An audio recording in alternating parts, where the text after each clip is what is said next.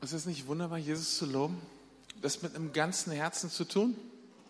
Ich darf euch jetzt den Prediger für heute vorstellen. Und es gibt so ein paar Stichworte, die ich mit Tim Oelkers verbinde. Tim ist jemand, der halbe Sachen nicht so gerne mag. Wenn du Tim triffst, dann weißt du, es gibt entweder alles oder gar nichts. Tim ist jemand, der anstecken kann, der auch krass motivieren kann. Das bedeutet, in seinem Umfeld wollen die Leute hinterher auch alles oder gar nichts. Tim Oelkers kommt ursprünglich hier aus Bremen, hat sich bekehrt und ist dann in eure Gemeinde hier gekommen. Insofern habt ihr auch an seinem Werdegang einen gewissen Anteil. Er hat hier einen Alpha-Kurs besucht. Ähm, er wird sicher noch ein bisschen erzählen, was er hier in der Mitarbeit bei euch gemacht hat. Ist dann auf eine Bibelschule gegangen und kam dann als ein, als ein Pastor in einer Gemeindegründung zu uns nach Mülheim an der Ruhr. Dort arbeitet er seit einigen Jahren und hat diese kleine Gemeindegründung, die gestartet hat mit 30 bis 40 Personen, auf über 100 Gottesdienstbesucher geführt. Leute, die richtig on fire für Jesus sind. Und insofern, Tim, darf ich dich zu mir nach vorne bitten? Ich möchte gerne noch für dich beten. Genau.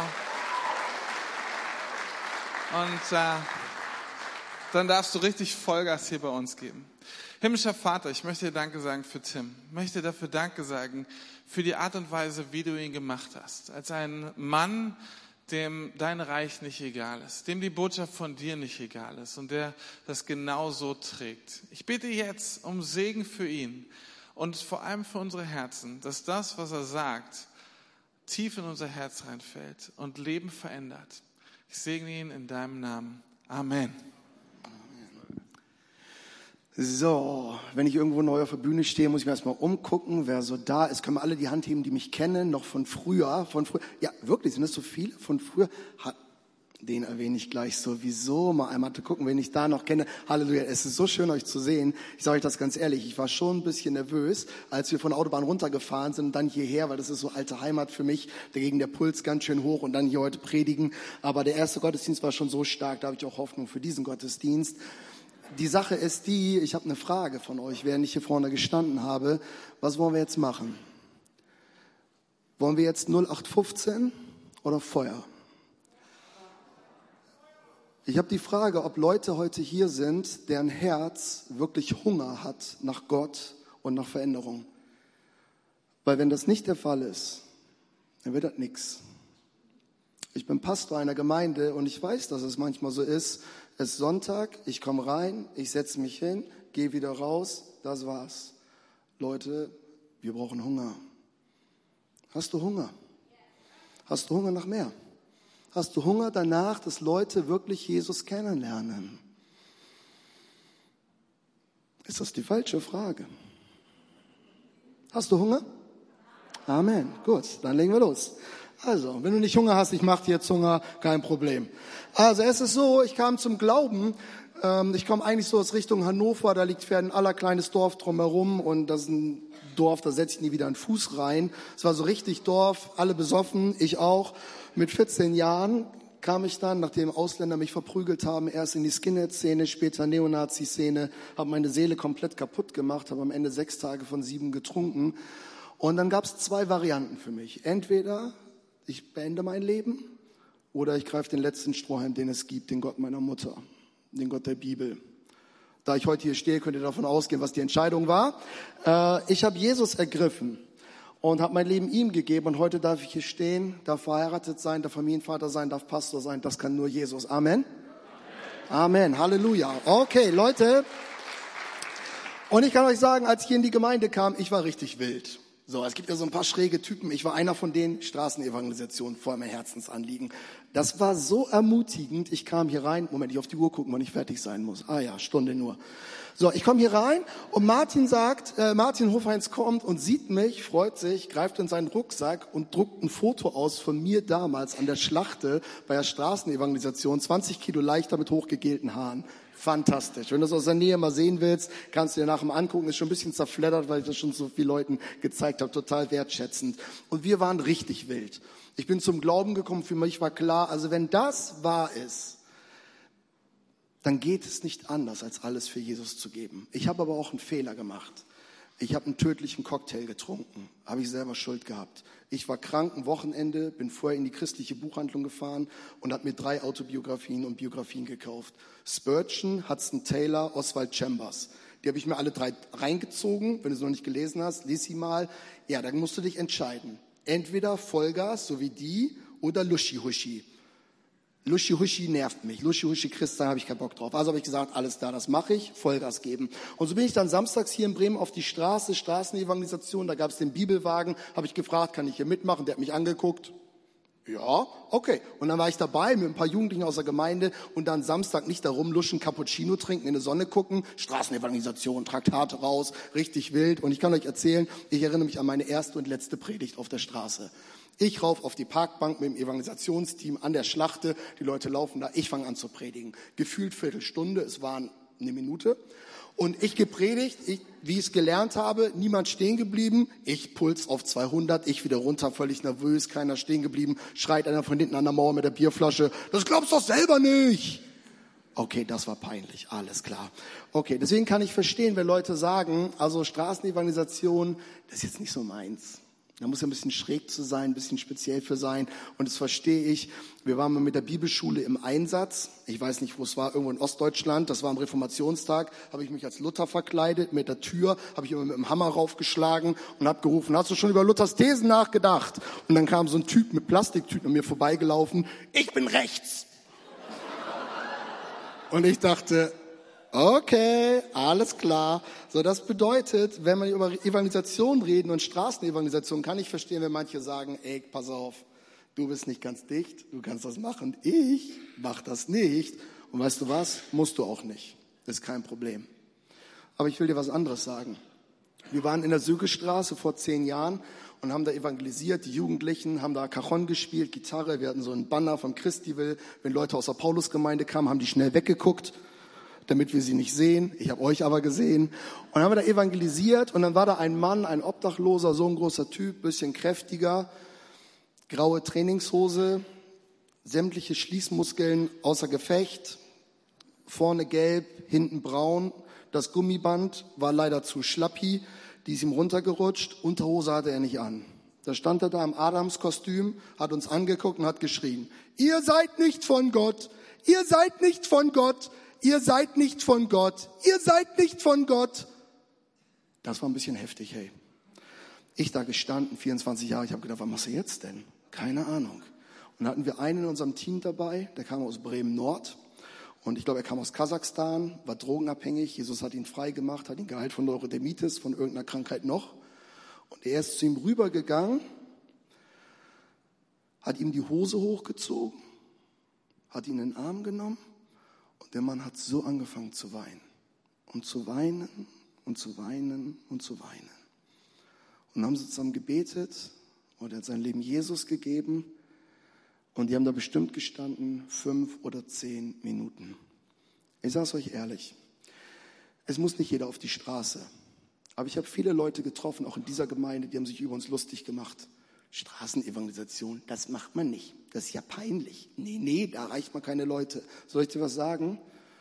Diese Obdachlose wären niemals in diese Gemeinde gekommen.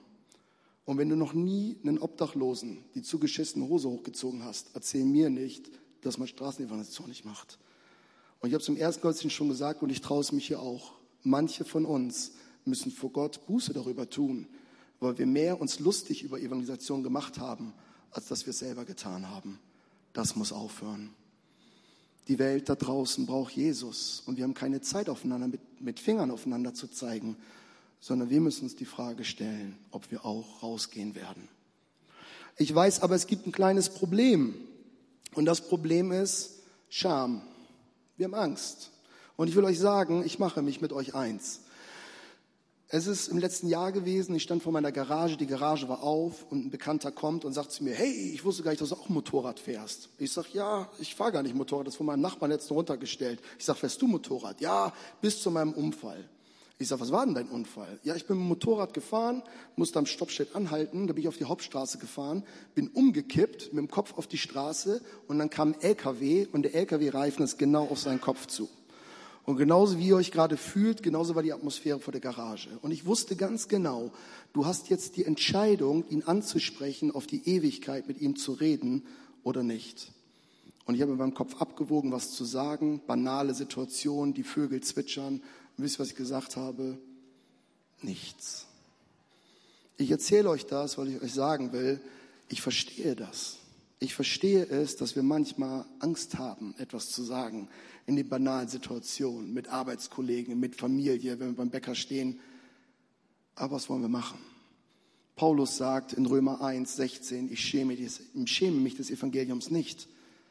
Warum sagt er das? Da hat der Herr Jesus sicher was bei gedacht, dass er das da reingeschrieben hat. Er sagt es, weil wir uns schämen, weil wir die Ermutigung brauchen, dass wir uns nicht schämen. Und ich kann mich erinnern, als wir an der Schlachte evangelisiert haben, als dieses junge Ehepaar zu mir kam aus Hannover und ich habe gesagt, darf ich euch was über Gott sagen? Ja, habe ich ihnen das Evangelium erklärt und die Frau sagt zu mir, genau das, was du mir gerade erzählst, ist das, was meine beste Freundin in Hannover mir immer wieder erzählt. Und ich habe zu ihr gesagt, ist das genau das Gleiche? Es ist genau das Gleiche. Ich weiß nicht, was aus der Frau geworden ist, aber es war ein Samenkorn. Ich komme gleich. Ein Samenkorn gesät. Und ich möchte euch zu etwas ermutigen. Als ich letztes Jahr gelesen habe vom, von The Turning, diese evangelistischen Einsätze, wo viele Leute zum Glauben gekommen sind. Ich will euch eine Sache sagen. Vor zehn Jahren war das echt heftig und nicht lustig, da samstags zu stehen. Wenn jetzt der Moment gekommen ist, dass durch solche Einsätze Menschen zum Glauben kommen, bitte ich dich um einen Gefallen. Sei dabei. Ich habe auf eurer Homepage gesehen, dass ihr diese Einsätze noch weiter macht. Bitte sei dabei. Da sind viele, die Jesus suchen, aber die werden niemals hier reinkommen. Sie sind außerhalb. Am Donnerstag sind wir angereist und ähm, dann war am Freitagmorgen war Frühstück bei uns im Hotel im anderen Stadtteil und dann kam ein junger Mann rein mit Vollbart, der sah ein bisschen ungemütlich aus. Ich habe im ersten Gottesdienst schon gesagt, Vollbart weiß ja nicht, Taliban oder Hipster, konnte ich nicht ganz unterscheiden. Auf jeden Fall sah der nicht so nett aus. Das war Freitag, das habe ich ihn schon gesehen. So, dann kam der Samstag, ich komme runter zum Frühstück und der Heilige Geist sagt, sprich ihn an. Und ich denke, oh nein, ich bin im Hotel, die Leute hier und mit meiner Gemeinde, nee, sprich ihn an. Heute Morgen, gestern Nacht wusste ich schon, morgen ist Frühstück. Ich liege im Bett, ich wusste schon. Heute Morgen, ich komme runter, er sitzt da. Und ich sehe ihn an seinem Tisch sitzen. Hallo, hello, do you speak English? Yes. Wo kommst du her? Aus Griechenland. Ich sage, ach, schön, dass du da bist. Ich bin Pastor einer Kirche und ich habe gestern gebetet und Gott hat zu mir gesagt, ich soll dir sagen, dass er dich über alles liebt. Hat er sich fast verschluckt an seinem Rührei. Es war jetzt kein Scherz, also wirklich so, auf einmal so, musste er schlucken. Uh, thank you. Leute, Du kannst dich auf den Kopf stellen. Da war ein Mann in deiner Stadt, aber der war nicht hier drin. Der war im Hotel und die Kirche Jesu war auch da. Ich war da. Ich habe ihm gesagt, dass Gott ihn liebt. Leute, das ist unser Auftrag. Da können wir uns auf den Kopf stellen. Und warum rede ich darüber? Warum ist das unser Thema heute? Wir haben ein Problem, aus meiner Sicht. Ich sehe unseren Verband, ich sehe unsere Gemeinden, alle Kirchen, ich sehe die anderen Verbände und wisst ihr was? Wir machen richtig gute Sachen. Richtig gut. Ist das nicht schön? Es gibt sogar jetzt Ventilatoren, gab es vor zehn Jahren noch nicht, meine ich. Ist das nicht schön? Wunderbar, alles läuft. Wir sind richtig gut strukturiert. Wir analysieren richtig gut. Oh, wir sind auch richtig gut im Plan. Also wir gehen richtig strategisch vor, da kommt richtig was bei rum. Und wisst ihr was? Wenige kommen zum Glauben. Die Frucht ist sehr gering. Und ich möchte euch was sagen, das ist kein Kritikpunkt, sondern ich möchte uns sagen, das, was wir gut können, müssen wir genauso weitermachen, uns freuen und uns noch weiter verbessern. Die Sache ist, wir müssen jetzt das machen, was wir nicht tun, und das ist rausgehen und das Evangelium bringen. Und ich merke, soll ich, was ehrlich, soll ich ein ehrliches Wort sagen? Ich, bin, ich kann nicht so gut durch die Blume. Im ersten Gottesdienst sind die Leute fast explodiert, weil die da so Bock drauf hatten. Fühlt sich ein bisschen schwer an, oder? Nein? Okay, das ist gut. Ich weiß, dass es herausfordernd ist. Aber wir brauchen es. Ich möchte uns einen Bibeltext vorlesen. Ich wollte eigentlich den ganzen Text vorlesen in Anbetracht, äh, dass ich nicht eine Stunde predigen darf, habe ich den gekürzt und sage nur zwei Verse, nämlich einmal Philippa 1 und Philippa 21. In Philippa 1 steht etwas. Paulus und Timotheus, Knechte Christi Jesu, an alle Heiligen in Christus Jesus in Philippi samt den Bischöfen und Diakonen. Knechte Christi Jesu, Sklaven Gottes. Reden wir nicht so häufig drüber, oder? Wir sind gerne Söhne und Töchter Gottes. Wir sind gerne Freunde Jesu. Steht ja auch im Neuen Testament. Ihr seid keine Sklaven mehr, ihr seid Freunde. Ihr wisst, was ich möchte. Auch eine Wahrheit. Und hier nennt Paulus sich und Timotheus Sklaven. Das haben wir vielleicht vergessen. Sklaven kennzeichnet zwei Dinge. Das eine ist, sie gehören nicht mehr sich selbst. Das zweite ist, wenn ihr Meister ihnen etwas sagt, dann tun sie es. Das haben wir verlernt. Das hat auch unsere Gesellschaft ein Stück weit verlernt. Deswegen kommen manche auch durch ihre Ausbildung nicht mehr durch, weil sie meinen, sie müssen bei jedem Rumgehansel rumdiskutieren und rumlamentieren und haben es total verlernt, die nächste Generation. Ich pauschalisiere, wenn die etwas sagt, ist einfach mal zu tun. Eltern dürfen übrigens ihren Kindern auch einfach mal was sagen und sie tun es einfach, ohne dass die da kaputt dran gehen. Ich habe vier Kinder, das teste ich gerade, ob das, wie gut das funktioniert. Ja, fragt mich in zehn Jahren nochmal. Also, das sind aber nicht meine Sklaven. So, also, ich eher ihr. Also, auf jeden Fall, das haben wir verlernt, ein Stück weit. Und ich sage euch, das ist ein Problem. Ich war bei der Bundeswehr, das war noch gut. Ich finde es schade, dass es die Bundeswehr nicht mehr gibt. Ich bin pro Bundeswehr. Ich habe die Grundausbildung sehr genossen. Nachher war ich in der Spezialeinheit, Poststelle. Und das war richtig gut, was ich da, ja, was ich da gelernt habe. So, das war hart. Wir hatten einen Tisch, ein Telefon, einen Kopierer und vier Personen, acht Stunden am Tag. Boah, das war echt anstrengend, das auszuhalten. Aber die Grundausbildung war richtig stark. Wenn der Feldwebel geschrien hat, Ölkas G3 auseinanderbauen, was habe ich dann gemacht? G3 auseinandergebaut. Habe ich es wieder zusammen, wenn er geschrien hat, zusammenbauen, habe ich es zusammengebaut. Putzen, putzen. Ölkas jetzt laufen, jetzt stehen. Bin ich richtig mit, gut klargekommen. Die anderen, die kleinen Gangster, die meinten, du hast mir gar nichts zu sagen, ab in den Knast. So, also war richtig pfiffig, da konntest du lernen, einer sagt dir, was du machtest. Und ich war auch bei der Feuerwehr. Ich war bei der Freiwilligen Feuerwehr. Ich war auch Feuerwehrmann des Jahres 2000, will ich nur erwähnt haben. Und ja, und ähm, da war ich bei der Feuerwehr und dann ist es so, wenn der äh, Gruppenführer sagt, Angriffstrupp mit C-Rohr zur linken Gebäudeseite vor, dann ist nicht die Antwort, jo, du musst mal drüber nachdenken, ne? Also B-Rohr kann ich mir auch gut vorstellen. Ich weiß doch nicht, ob ich mich da so richtig noch fühle gerade. Das Auto, wo ist das eigentlich? Da hast du da gestanden, hast du gesagt, Angriffstrupp mit C-Rohr zur linken Gebäudeseite vor. Und hast die Beine unter die Arme genommen und bist los. Hast einen Schlauch geholt und hast gelöscht. Das ist einer sagt dir was und du tust es. Und Jesus hat gesagt, geh hin in die ganze Welt und verkündige das Evangelium aller Kreatur. Und was ist unsere Prägung? Ja, also, wie jetzt? Gehen. Kann das auch fahren sein? Also, da muss ich mal ein Buch zu lesen. Da sollten wir nächste Woche im Hauskreis mal drüber sprechen. Vielleicht kann die Gemeindeleitung das im nächsten Quartal mit auf die Tagesordnung nehmen. Vielleicht könnte Willow Krieg da mal so ein Seminar zu anbieten. Wir lachen, das ist Deutsch. Ich bin Pastor. Ich kenne kaum etwas, was so langsam und so pomadig ist wie unsere Kirchen. Und das ist leider trauriger, als wir gerade lachen. Leute, wir haben es verlernt, das zu tun, was Jesus gesagt hat. Und ich sage euch jetzt den Grund, woran das liegt. Das ist der Vers 21 und 22. Denn Christus ist mein Leben und Sterben ist mein Gewinn. Vers 21. Christus ist mein Leben und Sterben ist mein Gewinn. Ich habe in der ersten Predigt schon gesagt, wisst ihr, warum diese Gemeinde so gesund ist und über Jahre gesund gewachsen ist? Das liegt an geistlichen Prinzipien und ein Prinzip steht hier. Ich war selber drei Jahre in dieser Gemeinde und habe die Verkündigung von Klaus und Ingo gehört.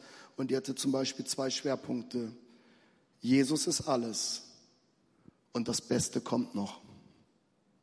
Das ist gesund, so wächst deine Gemeinde. Aber ich frage dich in deinem persönlichen Leben, Christus ist mein Leben. Wirklich? Wirklich? Ist er dein Ein und alles? Ohne Konkurrenz. Ist es wirklich so, dass du noch sagen kannst und sagst, du bist alles. Du bist alles, was ich habe und nichts konkurriert mit dir. Und wenn du sagst links, gehe ich links. Und wenn du sagst rechts, gehe ich rechts. Wenn du sagst steh, dann stehe ich. Wenn du sagst still, bin ich still. Nichts kommt dir gleich. Soll ich dir was sagen? Was ich erlebe bei Christen, viele lieben andere Dinge mehr. Ich sage es dir ganz platt. Für viele ist es nicht mehr kostbar, dass der Sohn Gottes seine Arme hat ausstrecken lassen, nackt, völlig peinlich, sich schlagen, verspotten, beschämen lassen und da verreckt ist. Und das haben wir irgendwie abgehakt. Aber dass uns das zur Dankbarkeit und völligen Hingabe führt, weil die Sklaven, Paulus, der Sklave Jesu, war ein freier Sklave der seinem Herrn gefolgt ist, weil er so dankbar war. Bist du auch noch dankbar? Stehst du jeden Tag auf und sagst, danke, danke.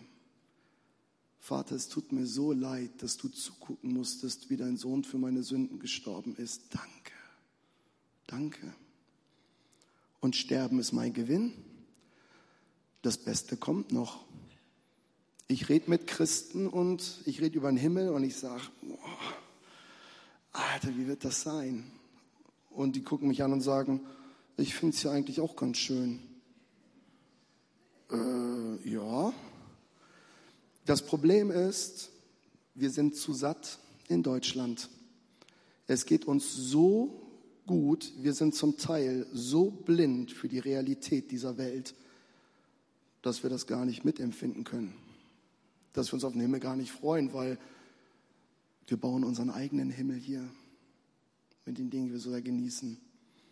Und ich sage jetzt gar nicht im Detail von den Dingen, die Gott von dir haben möchte, irgendwas. Du, die Frage ist nur, ist Christus wirklich dein Leben? Hm. Daran entscheidet sich alles.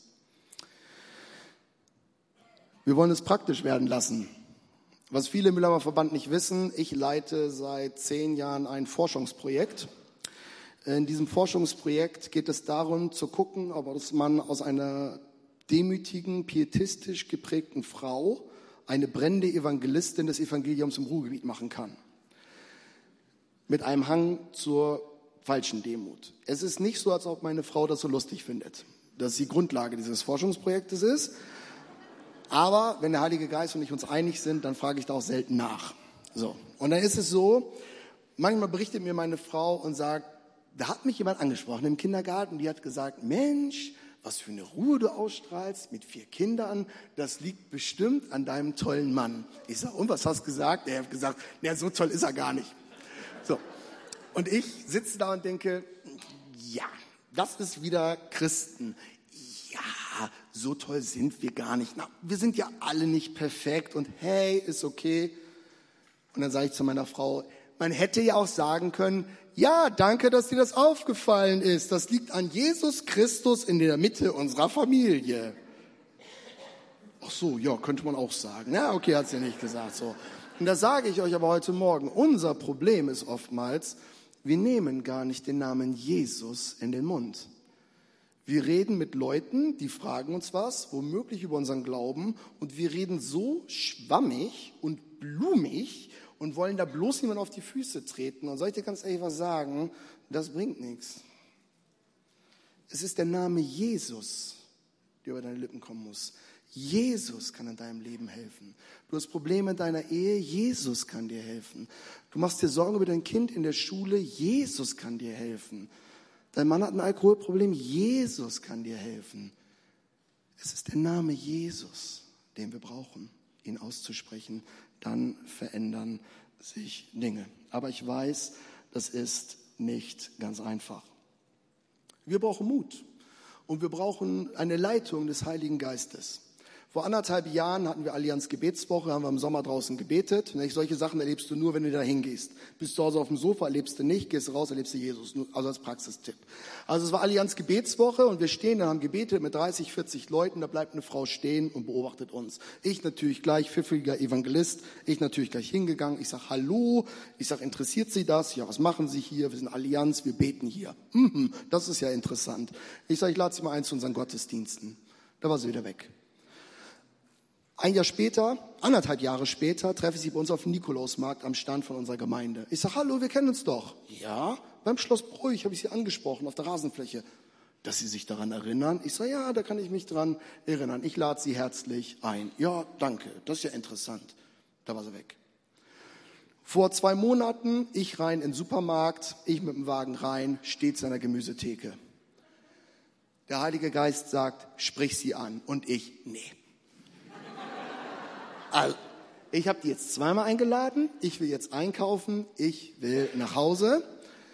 Vorbei am Toast, sprich sie an. Ich habe es bis zur Milch geschafft. Da wusste ich, ah, was willst du machen?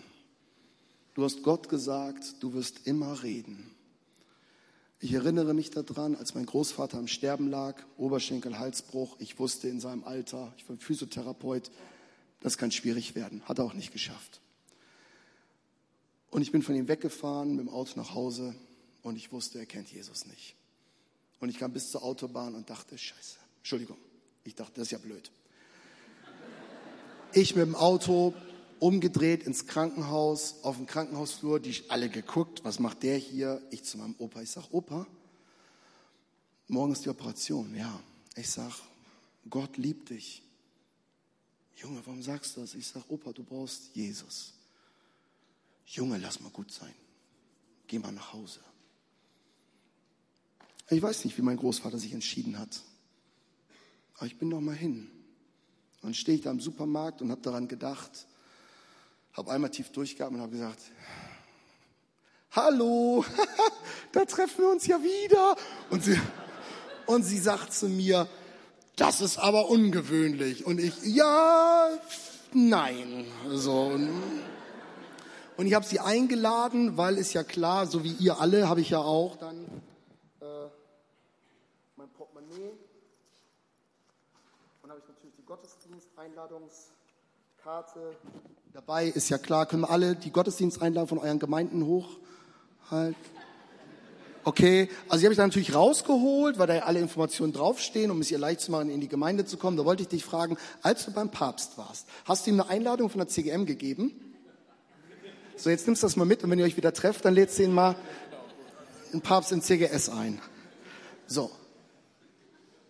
Ja, immer Einladungskarten dabei haben. Zwei im Portemonnaie, zwei in der Bibel, zwei im Auto. Ja, die Leute wissen noch gar nicht, wo sie hingehen sollen, wenn wenn du sie einlädst.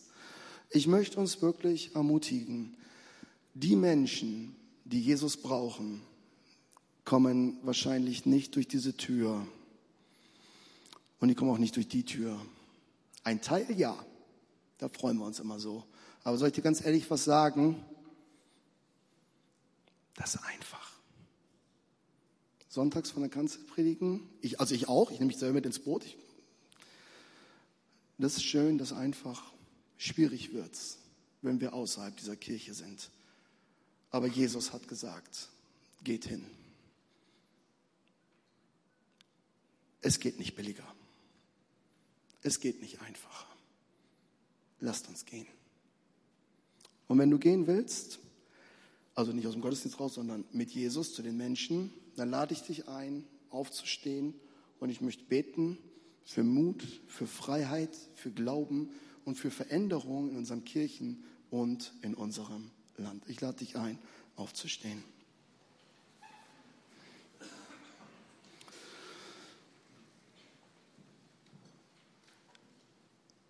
Heiliger Geist, wir brauchen nichts weniger als Führung und Leitung von dir.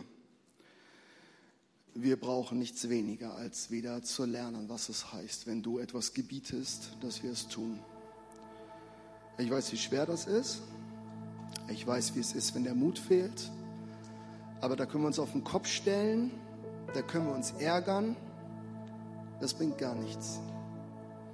Und jetzt beten wir, dass die Freude kommt und der Segen, wenn wir es erleben, dass Jesus Menschen dich annehmen.